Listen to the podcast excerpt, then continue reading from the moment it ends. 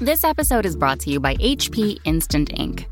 No one is reading your mind, but HP Instant Ink knows when your printer is running low and sends new cartridges before you run out. So you never have to think about ink. For details, visit hp.com slash instant ink Spotify. Conditions apply. Frontline Gaming presents 40K Stat Center with your hosts, Val Heffelfinger, Heffelfinger and the Falcon.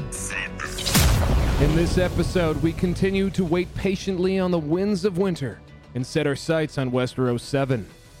The Plains of Abraham had nothing on the mayhem that came out of Warzone Montreal. The Grim Reaper separated the wheat from the chaff at Harvester of Souls, and fittingly, the Eldar came out unscathed.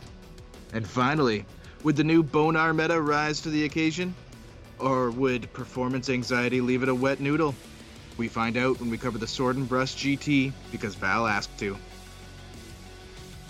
Welcome back, everyone. Another weekend of Warhammer in the books. Three majors, five GTs, and a whole heap of heartache for the righteous internet warriors that just wanted their howling banshees to be extra sexy.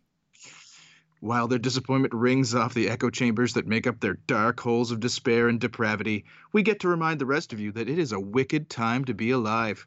After a short break of only dealing with three to five events per week, we're back into the full grind and trying to stay afloat in a veritable ocean of 40k news and previews. This week, we'll be taking a deep dive into Games of Westeros 7s, Warzone Montreal, Harvester of Souls, and the 40k Classic at the Sword and Brush, with some special mentions to the London Wargamers Guild Open, Summer Slaughter, Battlezone Ursa, Power 9 Games, and Twisted Onslaught.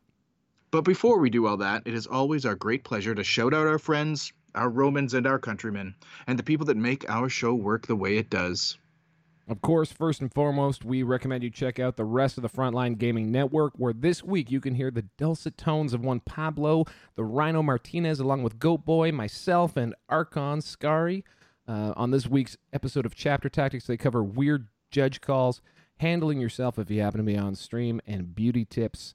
Chapter Tactics are older, less organized, but far more handsome, brother. You can also catch up uh, with our younger, nerdier sister podcast, The Art of War, with John Damaris and Nick Nanavati. This week's episode features a riveting interview with the aforementioned Skari, as it gives you the lowdown on making Drukhari work in the 41st millennium. And you can also tune in live every Wednesday at 11 a.m. PST for the uncut signals from the front line, where the captain of this ship Reece No Beard, Richard Robbins, and his first mate, the Salty Banana, round up all the current ITC standings and the news and previews Games Workshop has had to offer. And of course, if you missed the live taping, you can also tune into them. It's released every Friday. And finally, none of what we would do would be possible without the help of Best Coast Pairings. Go get yourselves that app, pay them that money they're due, and enjoy the thrill of following along with the lists and the results from any event, big or small, around the world. Keep in mind, everyone, that we got a big one on the horizon next week. The London Grand Tournament is coming up, and it is sure to be one hell of a hoot, hootenanny. Last year's event was rife with drama, both real and manufactured, and we can't wait to see how they turn it all around. No matter how it pans out, you can be sure that Stats Center will have all the news and results for you next week. We may even talk about Attack X, but don't hold us to that. Let's get one of them bumps. Tournament news is made possible by BestCoastPairings.com. Download the BCP TO app to organize events for just about any tabletop game system. Download the player app to easily find and participate in events from around the world. Around the world. Subscribe to BCP for as little as $5 a month to support the team and unlock additional features. Available for iOS and Android. BestCoastPairings.com. Competitive events easier. Ah, Vasteras, the Cucumber City. Home of hockey great Nicholas Lidstrom, power metal Zaxxon Star, and absolutely nothing to do with Game of Thrones. Absolutely nothing. No wildlings, no Dothraki, as far as we can tell, no incestuous relationships in their government, and absolutely no strong female protagonists with wildly skewed story arcs while they ride dragons. Trust me, we're disappointed too. What Vasteras does have is one of the most prolific gaming clubs in 40K, regularly spitting out ITC GTs and majors featuring Sweden's finest. We reached TO Tobias Lofgren, for a breakdown of the event. Special thanks to 40K Stats correspondent Johan Barender for getting us in touch. We're sorry we said your event was small and insignificant last week. We're sure it had a big heart. This was Games of Westeros number 7, but it is actually number 11 in the line of uh, our two day, five round ITC events that we've been hosting since uh, I think it's early 2016. Uh, it was 104 players in attendance for 40k playing five games of uh, ITC Champions missions over uh, two days. Uh, we're a group of friends who started playing the ITC missions and format at home and wanted to play more competitive, uh, but no other tournaments in Sweden played ITC missions. So we basically just uh, started to host our own own tournament back in 2016 and have been growing ever since. Uh, I think we were the first uh, pure ITC tournament in. I I probably didn't say Sweden, but uh, might be the first one in Europe also. And I think Reece mentioned uh, that we are uh, one of the longest running uh, ITC tournaments in the world, I guess. now, for the first time, we reached over 100 participants, and even if that was a milestone, we've been working towards. Uh, we still look to improve and expand in the future. Uh, our next goals are uh, getting a more international attendance for our tournaments and maybe uh, maybe get our stream up. Uh, so, what was the meta like? There's usually a lot of knights in our meta and a lot of uh, Imperium soup. Uh, last time we had a large showing of Tyranid players, but they were basically all gone now. Um, there was a lot of Caladius grav tanks, which is probably because the beta rule uh, update came uh, came after our cutoff date for new rules and FAQs, and we expected and got a lot of uh, Genestealer Cult list. I guess I guess that's where all the net player went. Uh, was it what you expected? Uh, yeah, we were a little surprised by the amount of AdMech, which is usually quite rare uh, in uh, mid Sweden, and the almost complete lack of Eldari players, who we usually see a lot more of. I think we only had like two or three or two or three of them. Um, what went well? The event ran smoothly. Uh, at Games of Westeros, we also host uh, tournaments in Warmahordes, the Ninth Age, Age of Sigmar, and Guild Ball. So uh, it was a 280 player attendance throughout all of the game systems, and despite we broke our visitors record by almost 100 people, it all went uh, quite well. Uh, what would you like to improve on? So you can always improve, and one of the big big things we need to work uh, on uh, for the future is probably the food at the venue. We used to sell tacos, but workload started to get uh, high on our staff, and with the big attendance increase, we decided that, that we couldn't uh, provide that service uh, anymore with the with the mm, expected quality that uh, that we would like. But uh, fortunately, we're uh, we're located in central uh, Westeros in Sweden, so it's just a quick walk to get down to the central area, with where all the restaurants and cafes are. but in the future, we will probably try to get some kind of food trucks or something to park outside our venue. So, will there be more? Uh, we usually host three major 40k ITC tournaments a year, and our next one is due 7th and 8th of December. Uh, and information will soon be available on our Facebook page, which, which is uh, Westeros Board Gaming 40k or just Westeros Board Gaming.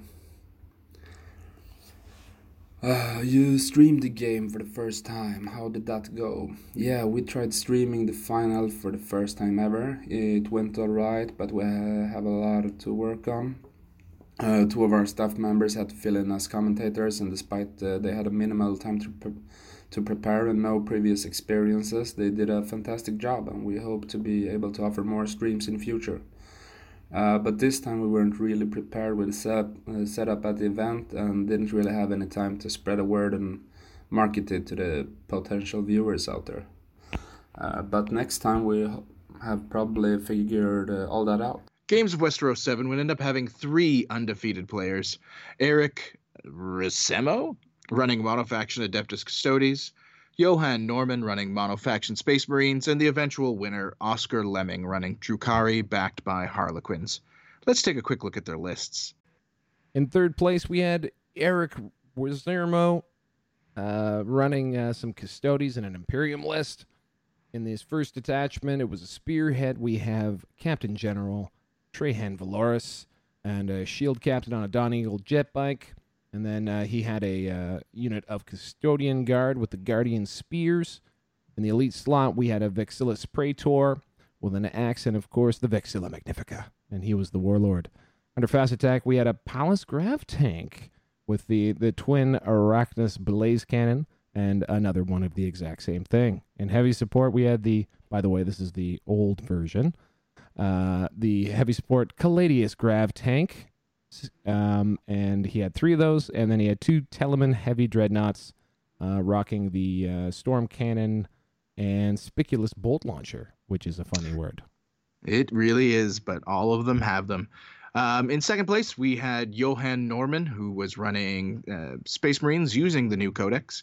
Um, he had a Ultramarine successor battalion, and he chose the Master Artisans and the Stealthy uh, traits for them rather than taking the actual Ultramarine uh, tactic. He, for his HQs in the battalion, he had a captain on bike with Power Fist and Stormbolter, and then he had a chaplain with a jump pack and Stormbolter. Um, in his troop slots, he had three intercessor squads, five man each, with the bolt rifles and auxiliary grenade launchers. Um, each sergeant had a chainsword. He then had a Space Marines brigade, um, also Ultramarine successor with Master Artisans and Stealthy. Um, in that, he had a regular old librarian with a force stave, a librarian in Phobos armor, and a Primaris lieutenant. Uh, all of them, uh, no specialties in there. Um, he then had three units, uh, three more units of uh, intercessor squads, all five mans, all with auxiliary grenade launchers, and then three scout squads with bolt guns, one of which had uh, sorry, two with uh, bolt guns, one with sniper rifles, um, and one of the bolt gun squads came with a heavy bolter. In the elite slots, he had a squad of three aggressors, an apothecary, a Primaris ancient, and a relic contemptor dreadnought with two C beam cannons. He had uh, two attack bike squads in his fast attack slots with heavy bolters, and an inceptor squad with assault bolters.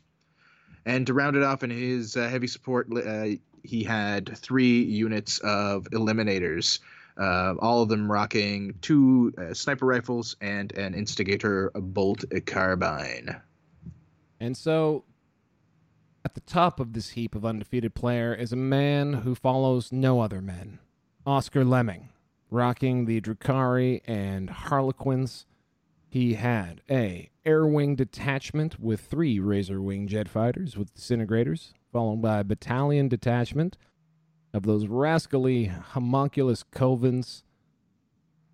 In it, we had an HQ, which would be the homunculus himself and Urien Rakarth. Under the troop section, we had three units of five Wracks. In the elites, we had two units of grotesques. We're looking at mm, seven of them each. And then in the heavy support section, we had a unit of two Talos uh, with the Haywire Blasters. Then he routed it all out with a lovely Vanguard detachment of Harlequins.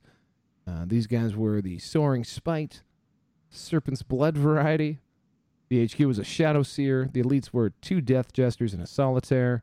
And under fast attack, we had one of those units of Skyweavers that we're seeing so much out there, six of them.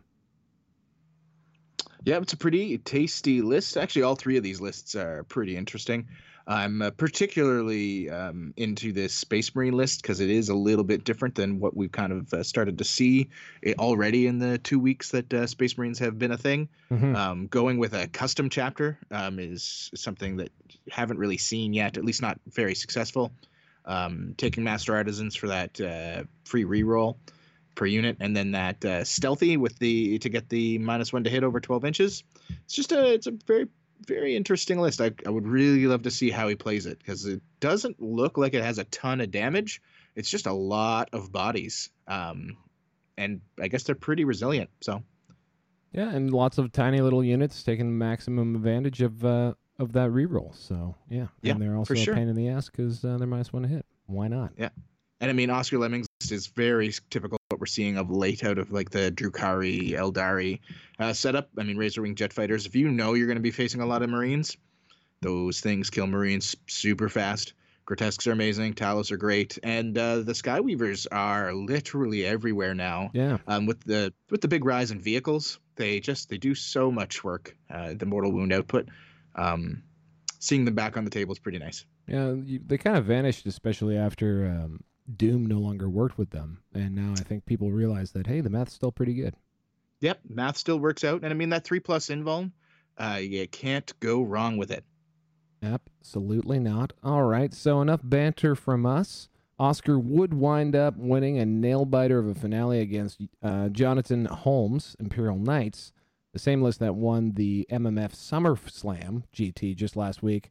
Oscar was awesome enough to give us the goods on his list and how the event went for him. I had a really great time at that event. I had uh, five, five great matches uh, against really nice opponents uh, with good skill, and I'm uh, really proud that I made it through the uh, to the five rounds with uh, four of four, if not the four strongest players at the event. So I am a little biased. I'm one of the tournament organizers.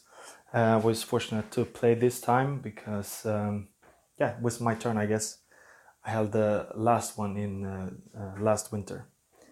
So the the venue was uh, really great. We had a kiosk with everything you need. Uh, the train was great. Um, yeah, what more can you ask for, really? We did focus on uh, this year to get a lot of great terrain. So we ordered from TT uh, Combat their London Grand Tournament package which was uh, really appreciated by the players. Uh, we got a lot of great feedback afterwards. Also, we did uh, manage to build our own copies of the LGT uh, bundle. So we had about um, 30 tables with the ultra competitive terrain, and as well as our own terrain that we had before, that was also good. So, all in all, uh, the train was a real success this time.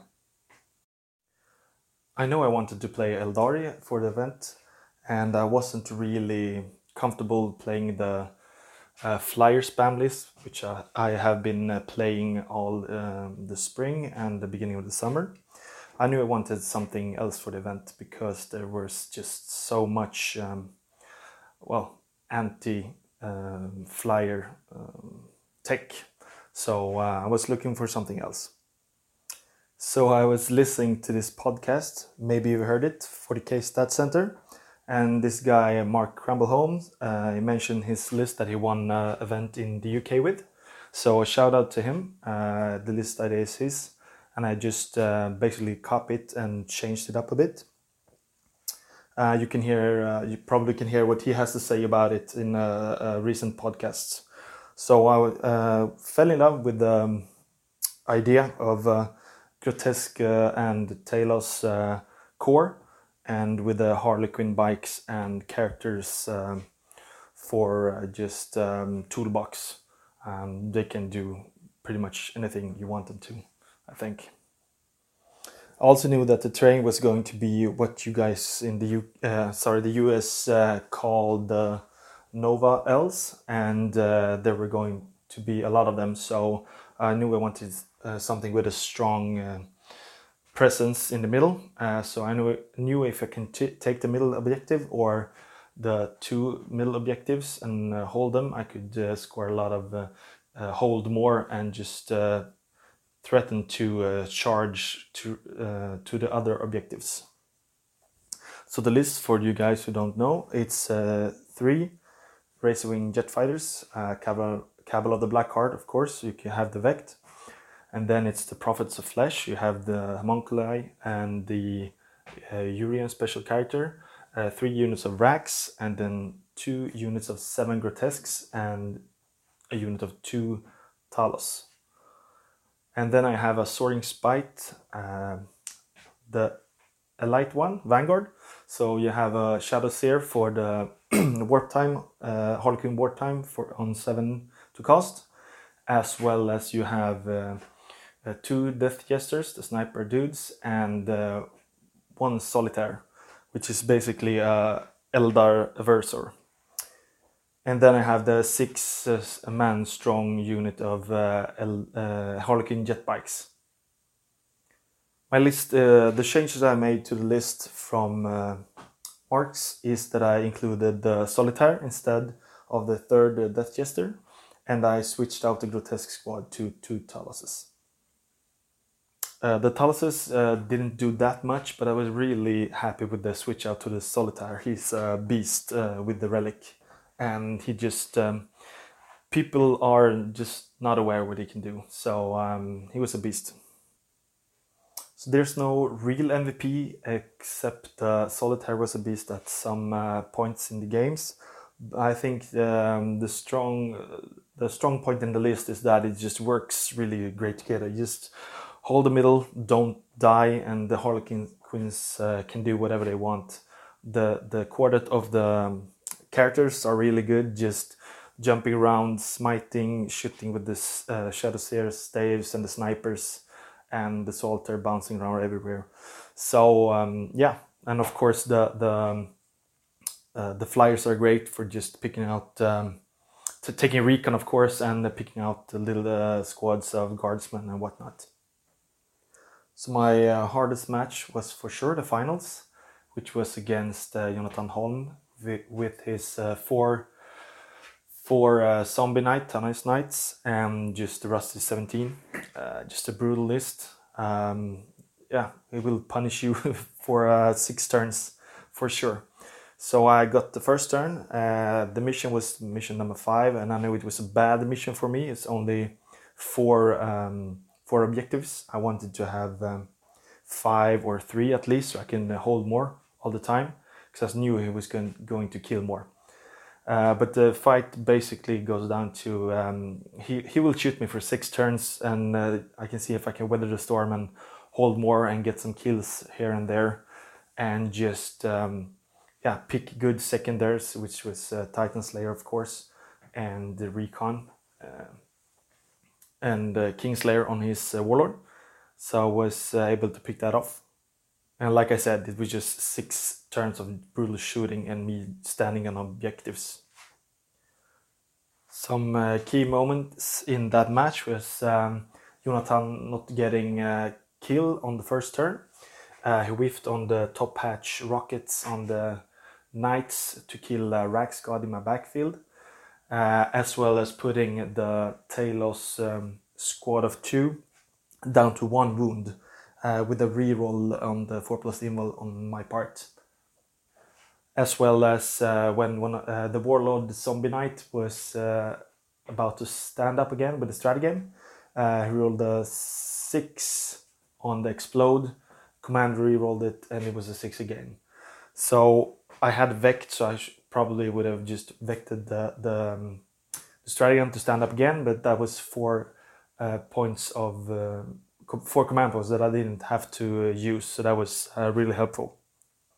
Also, I played uh, really janky with my lightning reflexes and didn't use it at all. He was trying to bait it out um, all the time, but you just have to uh, do the math in your head and uh, just hold on to it as long as you can. And it really screws up your tar- target priority for your opponent. I also would like to mention my game four against a really strong uh, Difficult player, uh, uh, Menelik uh, Eriksson, who is uh, just 14 years old. Um, yeah, so uh, this kid he has like uh, eight matches with his with his cult, and he still goes toe to toe with the best players in Sweden. Uh, he's going to be terrifying in the future. We had a really tight game, and he did a really, really nice play. Turn um, two, um, move blocking two of my flyers, actually move blocking one and um, killing the other one, and I was just uh, out so I could save the third one. Um, uh, I did forget the Vexator mask one time, was which was um, not um, not key in that match, but um, I held my cool and could just um, come back with the the pure um, toughness of the list, and as well as uh, uh, I can ho- hold the mi- middle objective for holding more uh, all six rounds. There is one other story we feel we need to highlight out of this event that of one Menelik Eriksson. Menelik is currently 145 in the ITC standings with four first place finishes at local Swedish RTTs using Demons, a 23rd place finish at the last Westeros Major, and a fourth place finish at Westeros 7. While those numbers may not sound super significant in our world of competitive 40k, it should also be noted that Menelik is only 14 years old. And this time we mean it. Not like those other times where we made fun of Richard Siegler for looking like he was a teenager until his 5 o'clock shadow grows in. This kid is the real deal. Menelik's only loss at this latest major was to the eventual winner of the event, Oscar. And while this might be a bit ageist, we feel he deserves this week's Overachieving Underachiever Award. Body Kick Stat Center. Overachieving Underachiever Award of the Week. Normally, we'd take a minute to go over the list and make poor observations about it, but uh, Menelik was extremely excited about being on the show and sent us a good 12 to 15 minutes about how it actually works. Let's cut to those clips from the Wunderkind himself. So, to be honest, I did not really make my own list. Uh, I actually uh, Sorpinet listed this uh, of another guy in Sweden who has been winning all of the tournaments here, uh, who's an ETC player and is probably the best player in Sweden, um, if not one of the best, uh, who is amazing. So uh, the list is, uh, let's see. Uh, first of all, there's a battalion of Tyranids, Kraken. Um, I'm playing as Kraken. with Swarm Lord, a Brood Lord, two 18 man Genestealer squads, and three Ripper Swarms. that's it um, nothing more, nothing less. Then we have a battalion, which is uh, both, uh, which is mixed of Genestealer Cult and is mostly there for just CPs. So it's uh, a Magus with um, a familiar who is Four-Armed Emperor. Then there is a Primus, oh no, a Patriarch, who is Pauper Princess, and who also has a familiar. Then three units of Brood Brothers. One of the units have two extra Brood Brothers in it, because extra points. Um, and then a Kelermorph who's also from Emperor. Uh, then, last battalion. Uh, so we have three, uh, which is my largest uh, detachment, probably. Um, has an Acolyte Icon Ward, uh, a Primus, uh, three 20 man units of Acolytes Every single acolyte has a hand flamer, and in one of the units I have four rock saws as well. Then we also have a Clamavus and a Nexos in that uh, detachment. Uh, that attachment is Brood Surge Deliverance from Vigilus and is uh, also Pauper Princess.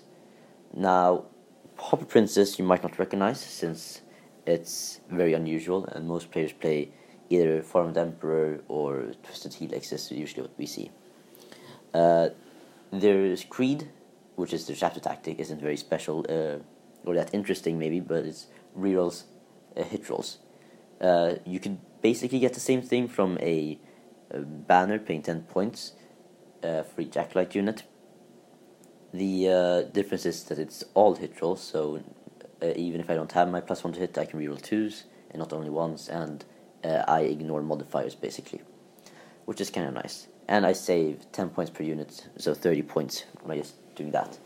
Uh, I also get a water trait on my Patriarch, which uh, which makes him sort of unkillable if I have close to him. Uh, on 2 ups, uh, my questioning loyalty goes off instead of on 4 ups, uh, which I think is pretty fun. It's not. It's pretty good. Uh, now, the biggest reason I'd say you play them is for the relic for my Primus, which is the I can't remember the name, but the relic for Pauper Princess, which makes everyone within six immune to morale. So every Genestealer Cult player need is would probably agree with us, uh, would agree with me that you need probably two, at least two, uh, fearless bubbles. So I'm saving 115 points or something like that um, on having uh, when yes, not buying another Patriarch, which I need if I wanted the second Fearless Bubble. Uh, and it also does so that every model within six on a fork when it dies, it can either shoot or fight with one attack, which is is just extra. Uh, mostly, I've noticed. I thought it was really good from the beginning, but I've noticed it's not been that good. Um, and I also also give him a, wall trait which is plus three to his ranges, so he's like really good. Uh, so what I do usually is I just hide everything first turn. Uh, if uh, I get to go first, I might throw in some Genestealers to get some kill. Uh, maybe then run away or lock myself to make sure that they're safe. I never like just throw away unit. That's the biggest part. You need to. Everything dies so quickly. You have to make sure that you're always safe. Um, I'd say that that's and like, yeah, everything hits like a truck. It's it just does damage all the time in close combats. Acolytes are so strong. Um, I say that those are the key components and strategies. Uh, just I'm fast now. Overall, okay. So the Genestealer part, uh, the whole battalion of Tyranids is probably unusual. Uh, I think they're great. They give me first uh, turn one presence. They otherwise in some matches they're great counter charge. They can do a lot. Like it, it's definitely really good. Um, and Swarm isn't that hard to hide actually. He's quite small when you think about it. When you actually put him on the table. My most unique matchup would be my first matchup where I played against 200 plus Gaunts, which was really weird. Uh, though it wasn't definitely not my hardest matchup since I have 60 hand flamers and everything hits really hard while his doesn't. So uh, what I did there is just locked everything and then uh, he never got to shoot with any of his turn turnip guns and when he charged me I just hit part back. Uh, that was probably my, my most unique match. My hardest matchup was the one matchup I lost in the fourth game to the one who actually won the event. Uh, he, let's see here. Uh, he played some Dark Eldar with some Harlequins. It was mostly like Prophets of. He had obviously had Vect and then Prophets of Flesh, a bunch of uh, and like a, like fourteen grotesques. That's and then some Harlequins. Um, uh, so in that matchup, I think I if I don't second, I think I'd won that win, win that matchup. But he forced me to go first, and so what happened was that uh, it was a, it was the fourth mission. Um, it's like five objectives, and you need to hold the ones that you placed. So I start and I take the bonus directly because he didn't place anything there. He was mostly centered in the middle, a bit more to the other side. Uh, so I did that, and then second turn he like kind of flies his, uh, or in his turn, he comes with his flyers and like try to shoot my Genestealers away, so he gets hold more, or like we hold the same. But uh, I survive with three of them, and my Swarmlord is in Synapse range, so they're fine. Um, uh, so I get hold more that turn, and then on my second turn I kill uh, two of the planes. I do a big misplay here. I put a unit so the third plane will also die when it moves, but I then for, like forgot about it and then like pushed it away a bit, and then he barely came in, and that was that. I couldn't kill that plane again. Um, I also had to like one plane was on another like angle differently, so I placed a bunch of the flamers there, and then the rest of the flamers to block the other planes. Uh, and I like smited it a bunch, like three or four times, and then I uh, shot the flamers and it died. And then I, with my Swarm Lord's ability, I moved him into the spot so he can fly in one of his planes into his other where the other plane was. Um, otherwise, I think I like never committed enough to actually do anything. Um, he just kind of stood in the middle, and like him going second was so good because uh, I could never get hold more.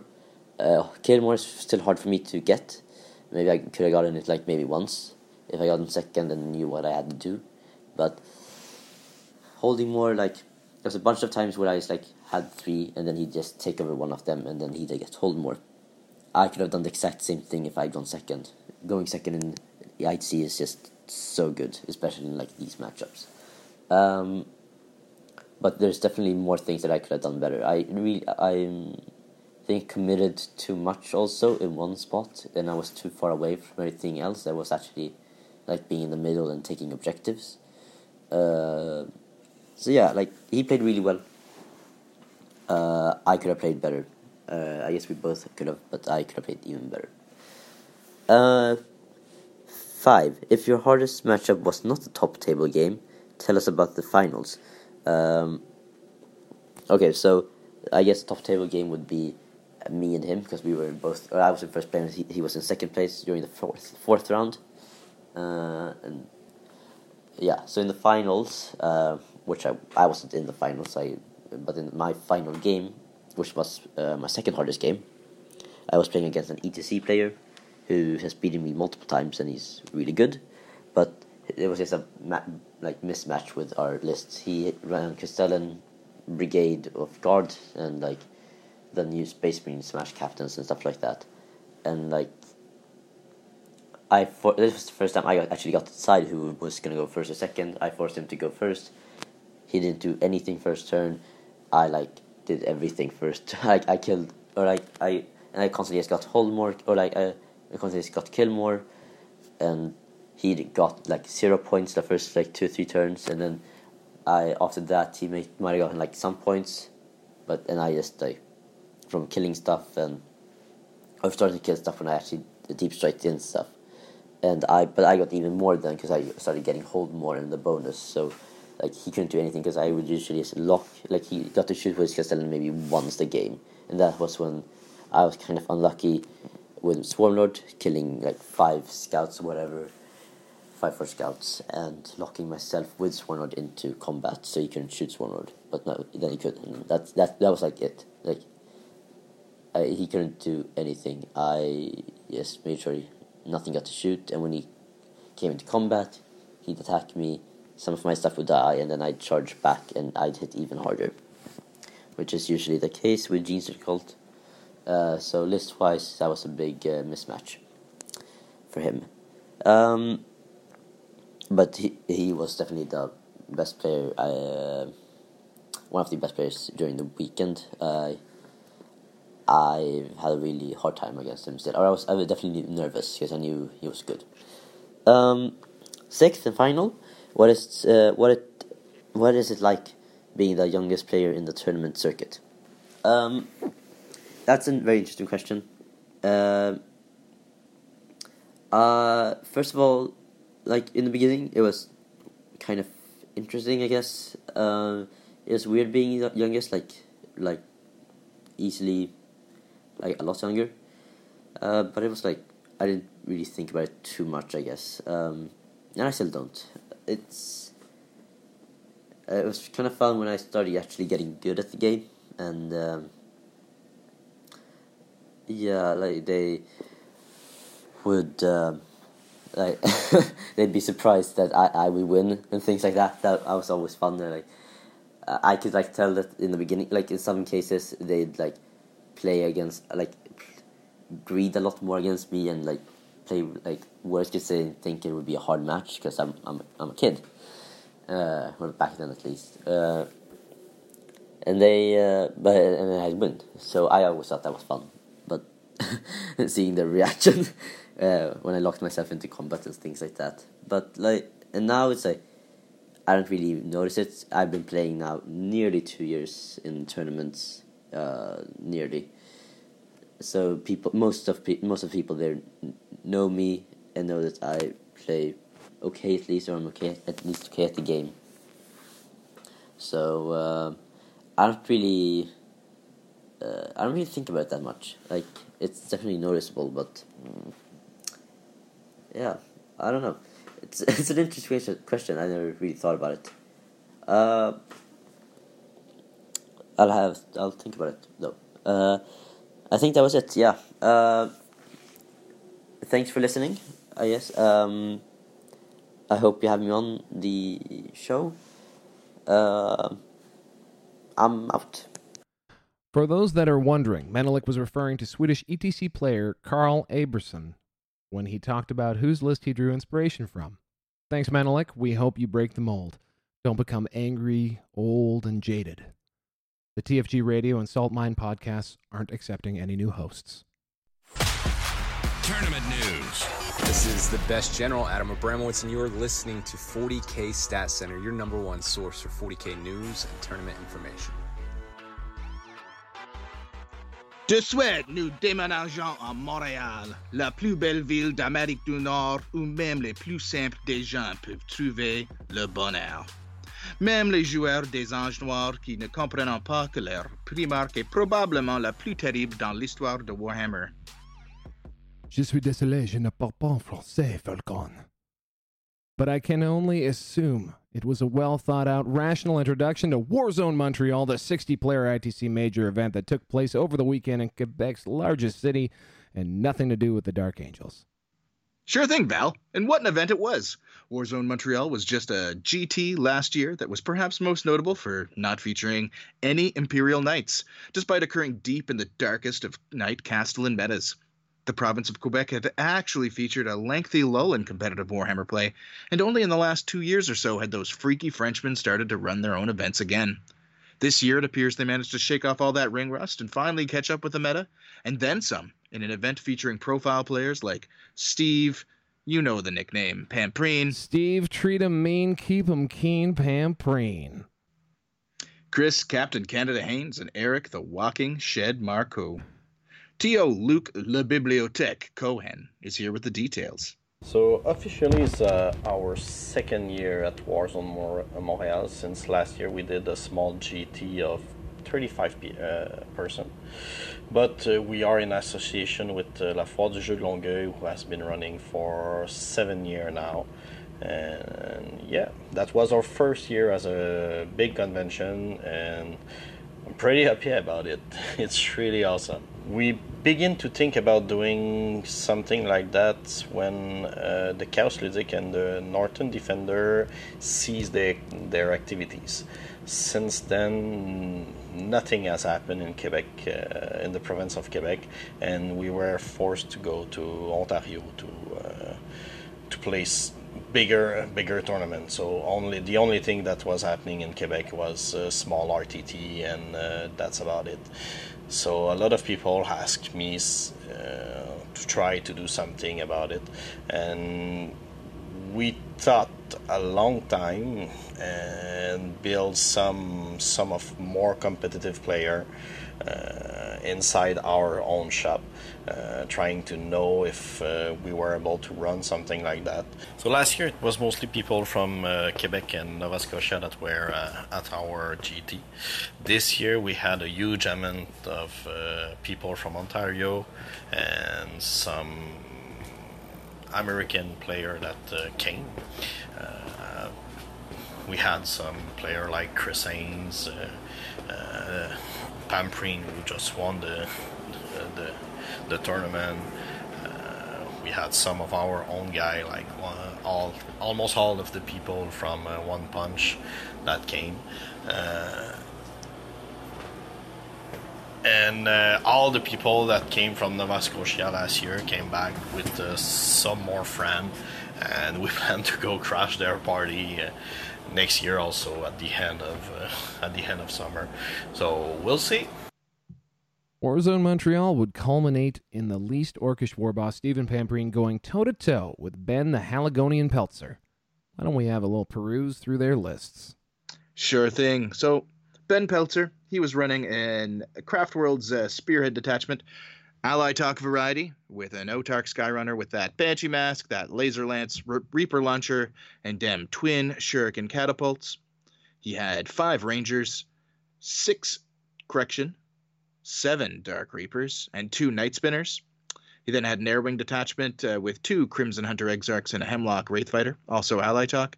And he rounded it all out with an Ulthwé battalion with Eldrad, a Warlock, two units of five Dire Avengers, a big block of 20 Guardian Defenders with two Shuriken cannon platforms, and two Wave Serpents. And coming up into Stephen Pampreen's list, we've got a battalion detachment of Death Skulls featuring the Dread Waaagh Specialist Detachment, of course, a big mek with a custom force field and custom Mega Blaster, a Big Mek with the shock attack gun, and of course, the relic, I'm sure, although it's not on the list. Three units of 10 Gretchen. And then another battalion detachment. This one is, of course, Bad Moons. And it features a war boss with a custom shooter and power claw, a weirdboy, three Gret- three units of Gretchen. One of them, though, 27 of them. In the elite slot, we were rocking the Bussa Bus. And by that I mean 15 tank busters with two bomb squigs, not six, not four, two bomb squigs, and a heavy support battle wagon with a hard case and deff rolla. Finally, we have a battalion detachment of freebooters. Well, Captain Badrukk leading this one with a weirdboy, 30 Gretchen of freebooters, another 30 Gretchen of freebooters, and 20 more freebooter Gretchen, and a heavy support selection featuring 10 flash gitz with two ammo runs and five mek gunz and another unit of five mek gunz, and they are all of the Smasha variety. That's 10 Smasha gunz. And it looks like the points are added up correctly. Hopefully. Um, he also brought a runt herd in that little uh, fiasco of a list that he's got running. Where? Um, oh, it's right at the very top, my son. Right at the very top. Uh, no, missed it. Oh, It happens to the stupid best run herd. Uh, it's because of Battle Scribe. Yeah, yeah. Yeah, Battle Scribe's a bunch Yeah, it was a Death losers. Skulls run herd. Yeah, That's weird. Why would they? it's just how they do it, man. Yeah, no, I it get doesn't take up a slot I when know. you do whatever. you know, it throws off us humble and simple-minded podcasters. well, I, I mean, uh, obviously, uh, Pamps is going to talk a little bit about this, but as an orc player, I am liking the direction of this list. Happy to see Battle Wagon, a Battle Wagon being used on the table. I know Pamps, he'll talk about it, but he got a little taste for the grenade strat with Tank Busters, which allows 10 of them to chuck a grenade. Um, and I think he's uh, he's basically chasing that dragon and trying to get that battle wagon to dump those busters wherever he damn well pleases. Sure thing. And Ben's been having a lot of success with this uh, Eldari list. I mean, it's it's not exactly what you would call a cookie cutter. It's got a lot of the good stuff that everybody's been running. It's he's just kind of put it together in a slightly different way. Uh, he's got the four Eldar flyer, or sorry, three Eldar flyers. Um, got that big Guardian bomb, the Wave Serpents, Night Spinners. Really, the only thing that he's doing that m- most other Eldar players aren't is uh, taking that block of six uh, Dark Reapers and Eldrad, because Eldrad's kind of disappeared from the meta since uh, the death of the the Doom Jinx combo for Drukhari and Harlequins we we talked about earlier. Um, it's just usually not something you see. Um, I know Daniel Olivas also having a lot of success with the the Dark Reapers, but still, a slightly uh, unique variant on the normal uh, Craft Worlds list. Heck yeah. Well, Ben is a relative newbie to the 40K competitive scene, though he did have an excellent showing at the two Maritime GTs so far this year, so it is not surprising that he would go the distance at Warzone. Let's hear what he had to say about the experience. just the overall experience at the event was fantastic. Uh, Luke and the team at Cicada and all the merchants and everybody they put on a really good show. Everybody works really hard to make that uh, the fantastic event that it is. Um, despite being a competitive tournament and you know seeing some really nasty lists in there, it's always a sense of kind of lighthearted fun and it's it's really a major in a tournament then just an event generally that I'd recommend for everybody. I mean, we drove close to 14 hours just to be there and you know, it uh, it's worth every second of it. I can't wait to go back again next year. They seem to keep growing and keep doing things better than the year before, so I'm really excited to see what the future brings. So when I was designing this list, I'd say one thing that uh, is special about it is it's really hard to pick secondaries against. The way it's made, you can't really max out all four on any kill objectives, except for maybe Kingslayer. But both my characters being really resilient, you know, my Altar getting back up, Eldrad having a three up invulnerable save, and never really exposing himself makes it uh, makes it tricky for people to select secondaries. My MVP for the weekend was definitely Eldrad. Uh, he performed really consistently almost every single game. Uh, three of the games that I played, he would do 12 mortal wounds in a psychic phase. I think it was game three where uh, he actually erased an entire unit of Tomb Blades in one psychic phase, which uh, I think really helped swing the game in my favor on that one. Some highlights from the top table match. Well, first was actually getting to play against, you know, Steve Pamprine. He's a really well known 40k player, and me being relatively new to the competitive scene, it was just quite an experience in itself to play him. Uh, it was a really fun and friendly game, and even though I think I had some uh, really rookie mistakes and some sloppy play there in hindsight, uh, it ended up being really fun. Uh, the turning point, I would say, was in the de- even in the deployment phase when I made the decision to deep strike my guardians. I really feel that that ended up hurting me a lot. We all must make mistakes, Ben. It's if you learn from them that counts. For example, just recently I made some deep fried chili balls, and the aftershocks that went through my body were felt for days. Knowing then what I know now, would I make them again? Yes, I would. A hundred percent. They tasted amazing. But would I eat six? Yeah, still would do that too. It, was, you know, uh, I have regrets, but uh, eating those was not one of them. They were just, oh, they're so good. That's just super. Once again, the Falcon delivers the words of wisdom we need. Now, as you may have guessed from the clips, Ben was unable to stand up to DeBoss with Nos. In fact, he never had him. He never even had his car. And ended up getting sucked under by the green tide. After taking a marital break from wargaming earlier this year, Pamps has been on a bit of a tear, hitting up events on both sides of the border and reaching for that brass ring. As one of the premier Mad Docs of 40k, he's made a lot of modifications to his list in that time, testing out Deffkoptas, Flash Gitz, Tank Busters, and even straight up just playing with an extra 60 some odd points in his army in an effort to be the best. Steve was kind enough to give us a rundown on the evolution of his list and the highlights from Montreal for him. My approach through the summer has been I want to run flash gitz. Once I started doing that, I realized that Lootas and flash gitz compete for the same resources in the Orc book. Uh, basically, they compete for the Grot shield. Bustas need protection, so that means I needed to get a battle wagon for them because just like the Lootas, they compete for a Grot shield, but they at least have a different profile and they're really good against vehicles, which are very common now.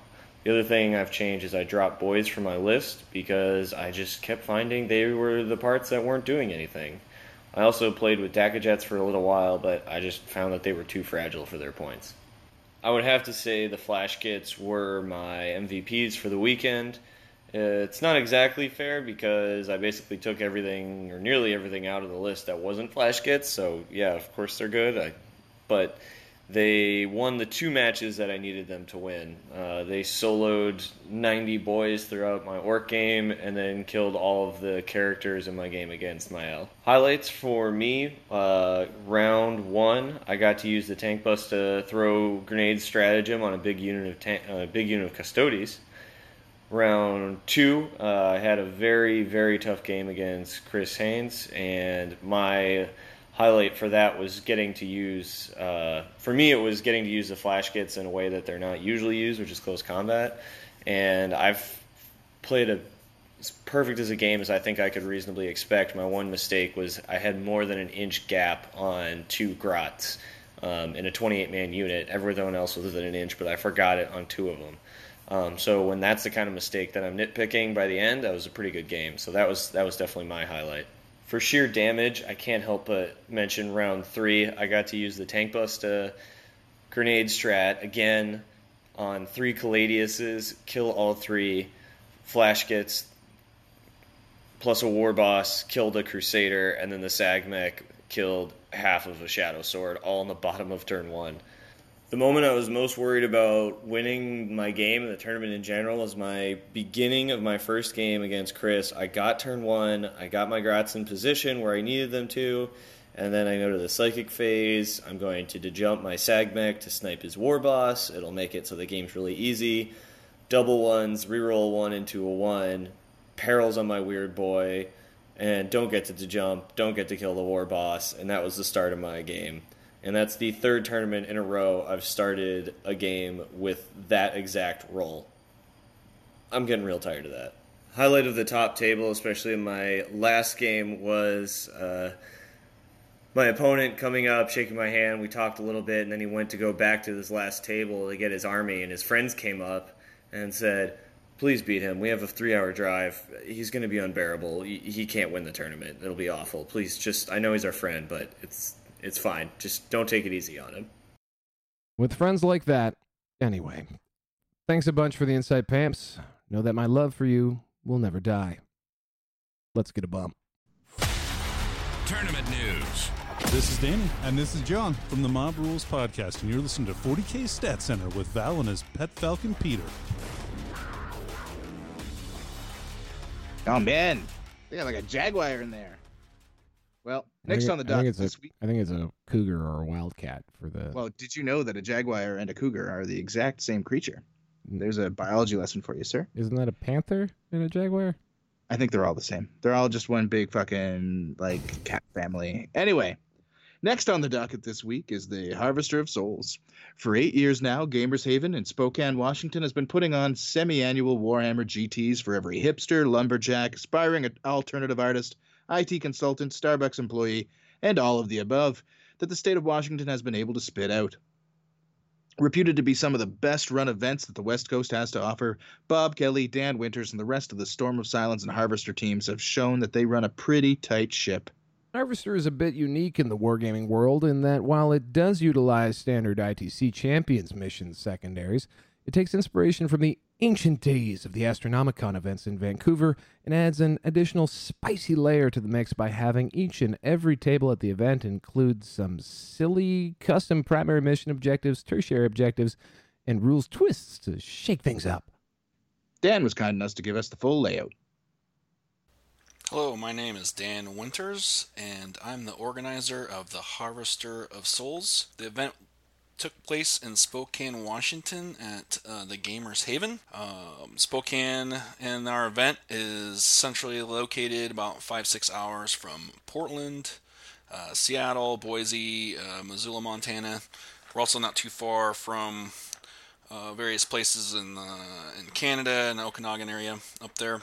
So we get a good amount of players from all around. Actually, more out of towners than our locals actually attend. get a lot of uh, the Pacific Northwest teams like uh, Legion, Northwest Mercs, uh, BC Battle Brothers, and, and other folks uh, out of Portland and other places. Um, so. The event takes place in a store uh, in in Spokane called the Gamers Haven. It's been around forever. It's kind of a venerable Pacific Northwest institution. It's owned by Bob Kelly. He's hosted uh, the old Ard Boys, the regional um, semifinals, the GW circuit events there back when GW was doing that with Independence. Uh, currently has space for about 30 tables. So we've generally been capped at 60, and uh, every year we seem to get uh, right in there at that uh, 58 for a ITC major. So the names of the two events. It's a kind of a play on the Eldar Phoenix Lords, but also, you know, the season where the events take place. Uh, Storm is in the spring, and the Harvesters uh, in the fall. We were early adopters for ITC Circuit, and actually, the Harvester was originally more of a standard tournament, different whatever that format that was competitive at the time. Uh, that's what we did for both events. But partway through six, we decided that having an event that embraced that forge the narrative piece that uh, GW was pushing in six might be kind of fun, something different. So, what we did is we adopted an idea that we actually, from an event that we attended quite a bit in uh, third and fourth called Astronomicon. Don't know if you're familiar with it, but it's a series of events that some uh, gentlemen in Winnipeg, uh, Canada, uh, Christian and Mike started uh, back I think in third, maybe second, I'm not sure, edition. But they had this idea of having different uh, missions on every table, very crafted to terrain that they had and and whatnot. So really liked that idea. So kind of took that and ran with it, and uh, decided to have the harvester be more that kind of not really friendly, but more of a, a hobby-oriented uh, style event, and uh, and focus on other things that you maybe wouldn't see in uh, a standard uh, competitive event. So kept the Storm as at a competitive ITC event, and it's ran pretty much like an ITC event, and then Harvester's kind of our um, alternate format. So this year, uh, we've generally Bob and I have been well, not generally, always have been the the organizers. We get a lot of help from the community, and other people have offered to come in and help in different ways. Um, this year, uh, Bob decided he wanted to actually play in the event. Um, kind of missed playing in Astronomicon and those other of other kind of events, so he went ahead and uh, put his hat in the ring to play. And so we reached out to uh, Mitch Pelham from uh, Best in Faction, and he uh, stepped in as the kind of head judge and co-organizer uh, with myself as more of the data entry guy and kind of the format runner. So we had uh, you know 2,000 point. Uh, that's it runs very similar ITC. Just the only thing that's different is the missions. So the missions they have a primary, secondary, and tertiary uh, part to them. The primary is like 18 points and it's entirely different board control uh, missions. It has some concepts like relic, but it also has progressive, um, end game, uh, runs the gamut. We have 30 different missions, 30 different tables, so very much, a lot of variety there. Um, the secondary uh, this year we used uh, the champions secondary, so just the, tw- the standard 12 point, four points for each secondary you know you can pick your your standard ones. Uh, we did keep engineers out of the uh, the mix there because actually our tertiary is a six point and it often has an engineers component to it, but there's other things that we'll do like get get folks into your enemy's deployment zone or um, just kill points or some of those kind of standard things that you might see in other events. But um, sometimes it's very narrative focused too. So there's a vast variety. We also have uh, Battle Zone and uh, the mission twists from uh, open play and narrative and whatnot, just based on what the terrain is. So one of the things I like to do, it's a takes place in a store, and store terrains always kind of varies. Either some of it's really nice, kind of built more for aesthetic, and so those train pieces sometimes don't have as much uh, cover line of sight blocking. So the mission may have a twist where it affects. Uh, uh, shooting uh, for those you know negatives to shoot and hit did also make an effort to not let that stack with folks that already have those kind of uh, minuses. So there's an attempt at some balance but it does uh, create some unbalanced games. Um, i think it's not uncommon for that to happen in any kind of mission format but it's probably a little more um, common for us. So so yeah i want to take a moment to thank our attendees for showing up and then also congrats to our best overall winner uh, Cody Morris from BC Battle Brothers took that top spot in the overall. Best general was uh, JP Mowat of the uh, 40k competitive Facebook fame. We had uh, best sportsman was Ben Schmuller, uh, T-Shift TO, and yeah, best uh, appearance was Carl Payne. And favorite army was Ben's lovely wife, Jessica Schmuller. Took um, the favorite army votes there. Um, so yeah, it was a good event. And just quick plug, we've got our next event coming up in the spring, uh, Storm of Silence, probably in May. And we've also got uh, Mitch has got and Colin has got their uh, Charity Hammer coming up too. So I just want to make sure in January folks are looking out for that. So uh, thanks for reaching out. Appreciate the time. This year, Harvester's final would be an interesting one as JP El Matador, Mowat's Craft World Eldar, would face off against Matt the Magus Evans, Forces of the Hive Mind. Now, why don't I just tempt this bull and grab it by the horns. J.P. Mowat's Harvester of Soulless coming at you here. He had an Autarch Skyrunner, not an Otark, Falcon, with a Banshee Mask, Fusion Gun, Laser Lance, Twin sh- Shuriken Catapult, and the Shimmer Plume of Acriel. That's hilarious. Another Autarch. Akilriel. Akilriel. Another Autarch Skyrunner um, uh, with a Banshee Mask uh, and some other stuff. Uh, three units of five Rangers. A unit of Dark Reapers five of them, and the uh, and a Dark Reaper Exarch with the Tempest la- launcher, a Wave Serpent. He had a Airwing detachment. This one is also Craft Worlds. It was two Crimson hun- Hunters and two Hemlock Wraith Fighters, and then he had an Outrider detachment. Uh, this one also Craft Worlds, Farseer, Farseer Skyrunner, um, and three sorry two units of Swooping Hawks and a unit of nine count them nine, scat bikes. Yep, yep. And then Matt Evans, he ran a Genestealer Cults battalion that was Cult of the Four Armed Emperor, the Deliverance Brood Surge Specialist Detachment. In that, he had an Acolyte Iconward, a Magus, and a Primus. He then had in his troop slots a squad of 15 Acolyte hybrids with six rock saws, a squad of six Acolyte hybrids, just old plain Jane, and then another squad of uh, 15 uh, rock saw hybrids. He in his elite slot he had a Clamavus. He then had a Kraken uh, Tyranid battalion with a Malanthrope, the Swarm Lord, one squad of 18 Genestealers, another squad of 17 Genestealers, and a squad of three Ripper Swarms. And he topped it all off with a Brood Brothers battalion with two tank commanders, uh, one with a Demolisher siege cannon for his turret, the other with a battle cannon, plasma cannon sponsons on those, and then three squads of 10 of the Brood Brothers infantry squads. A true force of the hive mind. He, he went uh, he went for the triple on that one. He did. He took a little bit of Eritang. Just a s- pinch of spice from everything nice. Yep. Now his list, um, no flamers, no big flamer bomb like you pretty much consistently see, see these days from the Genestealers. He went full on rock Roxas. Um, I think the most interesting thing in this matchup is really he's got to ignore those four flyers unless his tank commanders do the work, um, because he's got nothing that can fly up and uh, touch something. Yeah, and those tanks probably aren't lasting too long against those four flyers either. No, theoretically not. Um, so it's a it's a very interesting matchup there. Um, in my mind, it's a matchup that favors JP. But that being said, um, Matt Evans is a pretty uh, feisty fellow. I've seen him perform super well with these uh, nid lists. So it, I mean, I'm quite sure that uh, he he made him work for it. In the end, though, JP would end up coming out on top, crushing Matt's insectophilic forces in fine fashion. Um, let's listen to Comp40K's resident hobo admin as he waxes poetic about the event and, and uh, his performance. Hey, this is John Paul here, and I just got done with Harvester last weekend.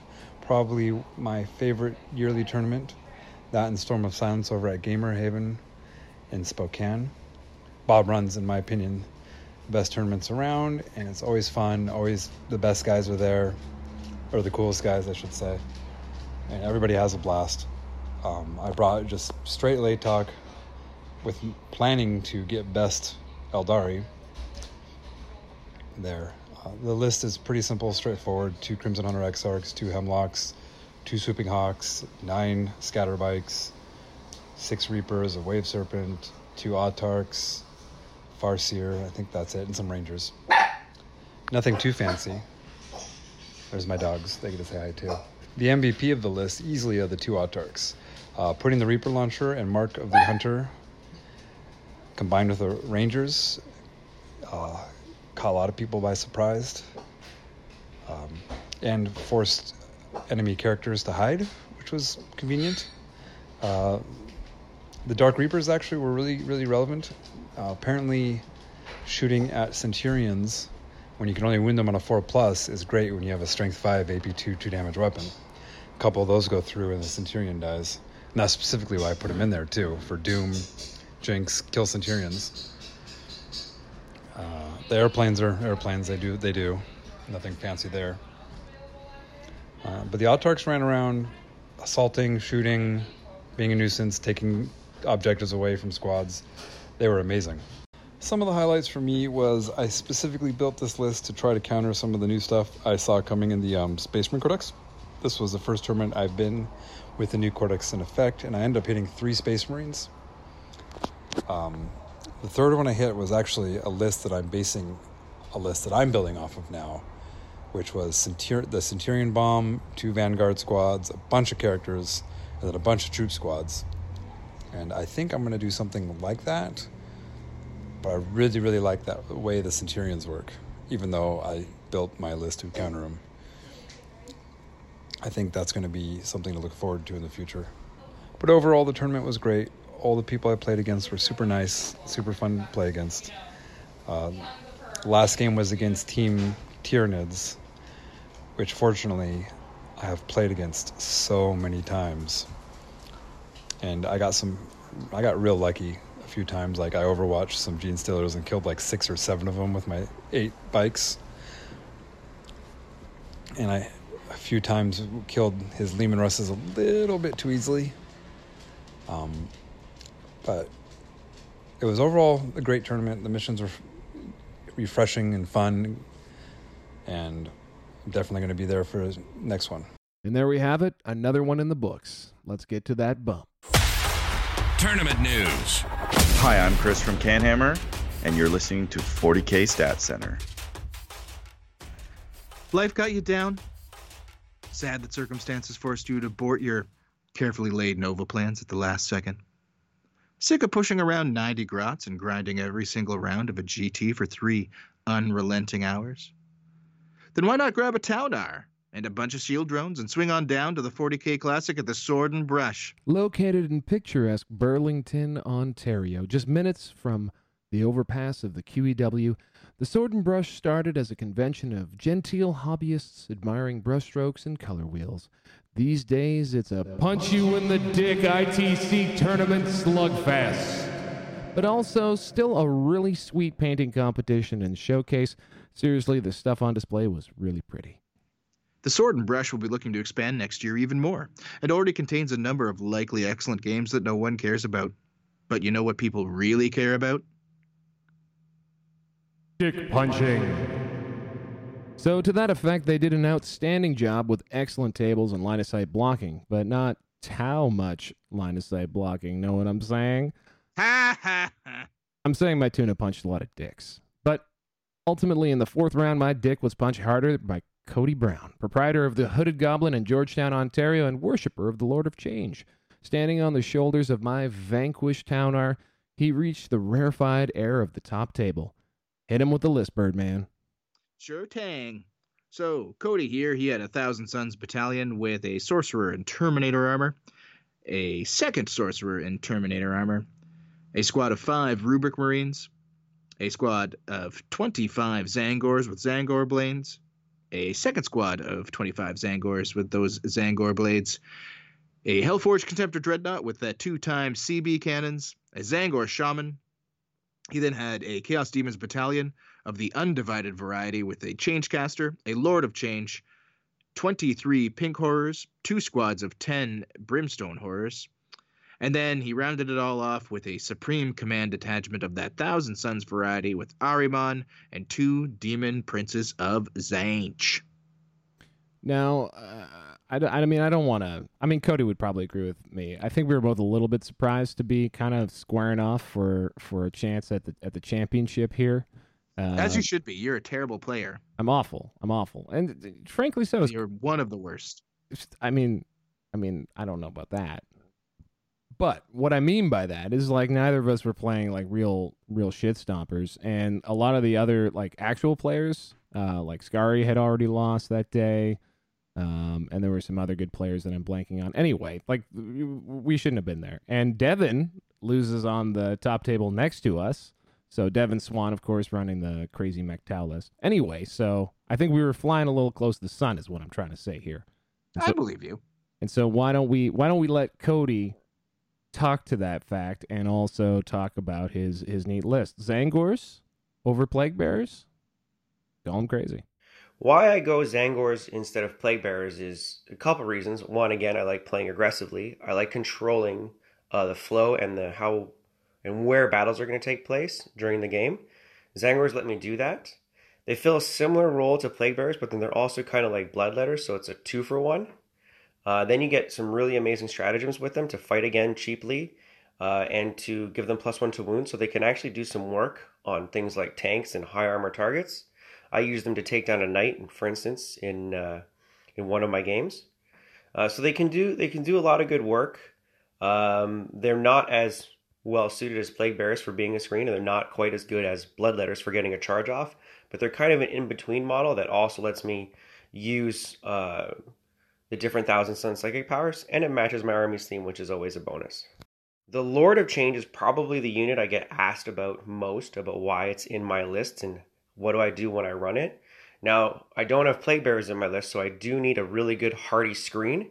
And for about 30 points more than a squad of 30 Plague Bearers, I get a 7 toughness, 16 wound model with when you stack the right gear and warlord traits, he has a 3 up invulnerable save and minuses 1 from all damage he takes. So against a lot of lists like Dark Eldar that have 2 damage weapons, he's going to be up for a long portion of the game. Uh, and if even with 3 damage weapons against uh, Helverins in one of my matches, he was actually excellent.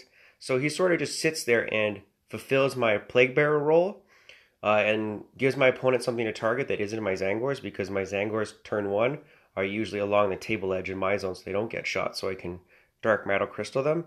And then my Lord of Change is doing his best to try and not die that first turn. My MVP unit for the whole tournament was was the Lord of Change. In every game that I did really well, he was up for about three turns, tanking the entire army's shooting. He's able to take just about anything on. The only thing that he really struggles with is lots and lots and lots of shots that wound on twos, like Deathwatch in my first match. Um, so, but overall, he was just absolutely excellent in fulfilling his role to not only um, tank and, and screen, but then to also apply pressure because he moves up 12, advances, and then just drops crazy psychic powers with his plus two ability if he's not bracketed yet, which in a lot of games he doesn't get bracketed that first turn. So he does, he gives me positioning. He's also a character for a lot of the ITC missions that, that they care about. And then he just does a fantastic job in a lot of facets of the game. And he also carries a Thunderhammer. And he did great the whole tournament. My, uh, my highlight of the tournament, though, was uh, being the only person to bring down the Heffel and take down that Ta'unar. So uh, hashtag dealt with it. And thank you guys. Keep up the great work. Love the podcast. And hopefully see you guys at more tournaments. Take care. On the other side of things was mild mannered Jonathan Mitchner, who, tired of being punched in the dick, has been using giant dick punching robots a lot of, of late. Here's what he was running. So Jonathan Mitchner was running a Astra Militarum battalion with a Pokeball assassin, the Catachan Regiment Doctrine. In that, he had two company commanders, one, two, three, four infantry squads, a th- two basilisks, one, two squads of uh, heavy mortar. Uh, sorry, not heavy mortar, just regular mortar uh, weapon teams. He then had a House Krast uh, Imperial Knights Super Heavy Detachment with three Knight Crusaders. And that's it. Just big old stompy robots backed up by a bunch of men in tanks with line of sight shooty stuff. Yeah, yeah, yeah. I'm, uh, well, I'm sad about it. Yeah, I think you would have wrecked his day. Pretty much. Pretty much. You were this close. You were this close. You could have won your first GT. And only that's that, that is, literally me being sad about this is the closest I will ever be to winning a GT. so why don't we hear Jonathan, who's clearly not sad, and this isn't about me. It's about him and his gigantic dick punching robots. And uh, he's actually well spoken, a nice guy, and uh, I, I wish him all the happiness in the world. So my list was kind of just a like a natural evolution from. It's kind of been working on it for the last few months, last few events. Um, it originally started off with only two Crusaders and a Gallant, um, and then I kind of bounced around with a few different ideas of what I was going to play for the rest of the list. Um, for a while, I was running Supreme Command with uh, some Grey Knight characters to try and take on the the chaos matchup, but I never really found I was getting many chaos matchups. I'd only get like one, one maybe two per event. Um, so I ended up, I saw a similar list to what I played today at Capital City Bloodbath when I was there last month. So I decided to go for that, and uh, the the three Crusaders definitely provide a more consistent game than two and a Gallant. The Gallant, if it ends up being the last knight alive, people can avoid it too easily. So, so yeah. The MVP unit for the event was probably, I mean, the obvious answer is one of the three Crusaders. Crusaders, everyone knows what they do. They kill things, they do it really well. Um, but kind of the more, the less obvious choice, probably the the Basilisks. Actually, they were a new addition to the list. Um, but because the Knights are obviously the bigger threat, everyone focuses them down first. So being able to, in turn five and six, when the Knights are dead, typically, um, having those two basilisks just sitting in the back, being able to finish off priority targets or or even throughout the game finishing out doing the last few wounds to to tanks or other knights stuff like that. They definitely they definitely come in clutch. And even the guard themselves um, i think every game the two guard squads got me full max points on engineers so they all they always come in clutch very consistent Surely someone with the chops to beat old Heffen uh, round four would be the ultimate victor. However, why don't we go to the tape and find out just how things played out in that final round? Uh, I did manage to get this list to the top table to battle for first this tournament, which was a first for me. Uh, and I was really excited about that, but I was also really nervous. And uh, big shout out to my opponent that that game. Uh, he was an absolute gentleman. Uh, I had done some silly things, like I forgot to. I had taken my Tzaangors off the side of the table and had measured out where to put them on from the dark matter crystal, and then went to my psychic phase and forgot. And he was nice and let me go back and put them put them on the table, and he was just patient with me because I was a bit of a mess. Um, but other than that, uh, I think my biggest mistake was I was just not playing the positioning game correctly uh, that game, and I had put some units out of position, which really cost me badly. For example, uh, both of my demon princes, I had gotten a little wrapped up in trying to get the bonus objective, and I used their movement to um, to get onto those objectives. And I had, and I'm used to playing against knight players that don't just run your knights at at your opponent, and I was a little I wasn't ready for the stompy happy feet from the Krast Knights, and they just did enough shooting. I took off the wrong Tzaangor model, so I was able to get through my screen and get to my Demon Princes. And it just went all downhill from there once my Demon Princes were dead because I lost a targetable smite, my smite, my warp time, and and it's just it was just really bad once those guys died. Those guys are the key to the army, and often what Vessel always says is you don't want them getting into combat until turn four and five. They're so important and so squishy, and I just made a huge mistake with them, and it, it really just cost me the game. Last game was fantastic. Uh, Cody was a, Cody was an amazing opponent. Probably probably the most fun game of the event. Actually, um, he's great great opponent all around. Um, highlight of that game possibly the Vindicare. Vindicare I'd been I'd used in two games in the event. Um, he's pretty lackluster. Anyone who plays Vindicare knows that more often than not, you roll a one to hit. Of course, his one shot hitting on twos. Um, but in this game, finally came out clutch. I had left the C beam contemptor on two wounds. Vindicare came in with that clutch shot, did the last two wounds, finished him off, which helped protect the Basilisk for the rest of the game. Um, another honorable mention for MVP would be the uh, Imperial Knight stratagem for five up, ignore mortal wounds against a full Thousand Sons army. Definitely dish out a lot of mortal wounds. Probably saved a knight from dying turn one. Cody lost. Now that's change I can believe in. Tournament news. I'm Stephen Four, aka Juice from Team Battle Brothers podcast, and you're listening to 40K Stat Center. Awesome. Thanks, Juice. So that's it really for our show. Sorry, folks, for those of you that were hoping to catch Sorry. some clips from the battle in the Bush Major that happened last week. Unfortunately, we've only been able to get clips from one of the uh, players. We're still hoping those come through, but it's getting a little late in that game. And uh, Um, also, I mean, the only clip we received was just the sound of someone screaming as a venomous animal killed them. It, yes, that is 100% true, as is the case with the majority of the Australian event clips that we get. It's awful to listen to, actually. Anyway, that being said, uh, there were four other events that happened this weekend that we're not going to cover in full, but we do want to at least let you know uh, what actually went down. Uh, first off was Twisted Onslaught. It was a 30 plus player GT that happened over in the UK, ITC Championship missions. It was actually won by Simon Prittis. He was running Tau with, I believe, six broadsides, a couple riptides, a few piranhas of all things. Uh, quite the interesting list. You can always check that out on BCP or at 40kstats.com. And- Simon's actually going to be at the uh, LGT uh, Invitational this coming Friday as well. Yeah, and that tournament run by Ace Face, uh, uh, and they do uh, the Twisted Dice uh, channel on YouTube. So I'm sure you could check it out there for some content about the event. Yeah, quite uh, quite awesome fellows there. Um, then there was the Power Nine Games event that happened, uh, I believe, in Arizona. May have been Las Vegas. Hard to say. All those guys mixed together now. They make some kind of weird melange. Anyway, that one ended up coming down to Daniel Olivas running his uh, Ynnari slash Drukhari uh, slash a little bit of Craft World, uh, beating uh, Thomas Hegstrom Oki with his uh, once again mono faction Blood Angels, the ones he uh, went five and zero with at uh, major earlier this year. Yeah, but so he's, Tom, he's, he's got an extra attack now, so I mean, it's not that big of a deal. Yeah, I mean he did. Yeah, he, got a big buff from that. I guess. I guess you're right. Um, then there was Battlezone Ursa, which was won by Jason Ryder, who went undefeated with uh, Ultramarine Space Marines.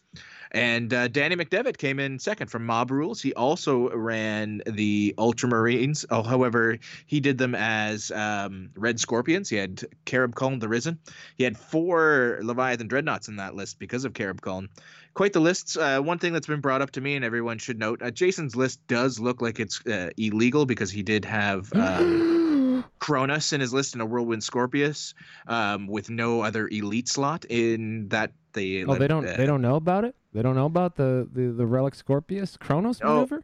Well, uh, they knew about that. They just re- didn't realize that he had to have that elite, I believe, in this same detachment. That being said, um, he did have elites in another detachment that he didn't need to have, so he could have easily just you know swapped them around. So whatever, it doesn't matter. It's just a formatting thing more than anything. Water so don't worry about it, folks.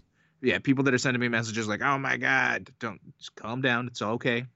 And uh, lastly, uh, the LWG Summer Slaughter, Summer Slam Slaughter. There's been so many Summer Slaughters, guys. I need to take a second and say, like, come up with some fucking some some some better names for your GTS because Summer Slaughter is done. I think I've recorded four of them and had to come up with other names for them. Just something else. Some anyway. Joe Malum, uh, well-known Drukhari player over in the UK, uh, he would end up beating uh, Janus China in the final. Now, Um, as a man working- with a fake name, uh, Janus China. Do we think? Uh, what are the odds on this one? Um, I'm going to say 70 30. 70 30. that it's a real name, Real not a fake name. Yeah, 70 30 on the real name. Falcon it's, takes the over. It's just. I'm going to take the over on this one. Uh, that being said, Joe won with a majority uh, Drukhari list. He did have some of them uh, Harlequins uh, backing him up with the Skyweaver jet bikes. Um, overall, yeah, it was an awesome week for Warhammer, as we said at the opening of the show. Eight events. I'm still catching up on 40kstats.com to get all the stats in from those. I should hopefully have them done by the end of the week, just in time to start taking down stats for the LGT. Uh, yeah, I got nothing much else to say. What about you, Val? Nothing much else to say. It was a lot of fun this week. Got to actually play some games. Uh, one day you might too, man. I'm hoping that someday I'll actually learn how to play this game we call Warhammer. Well, can't say I did that, but I did move some models around. It was a great time, and it was a great, great show, I think, recounting the exploits of all the actually good players out there in the world this week. And uh, can't wait to do it again. So, uh, yeah. Bye bye. This has been 40K Stat Center, a presentation of the Frontline Gaming Podcast Network. Like what we do? Subscribe to and rate us on No. YouTube and wherever podcasts can be found. Join the conversation. Follow 40K Stat Center on Facebook. You can also support the show directly by joining the Chapter Tactics Patreon and competitive 40K in general via the ITC Patreon or by grabbing a subscription to BCP.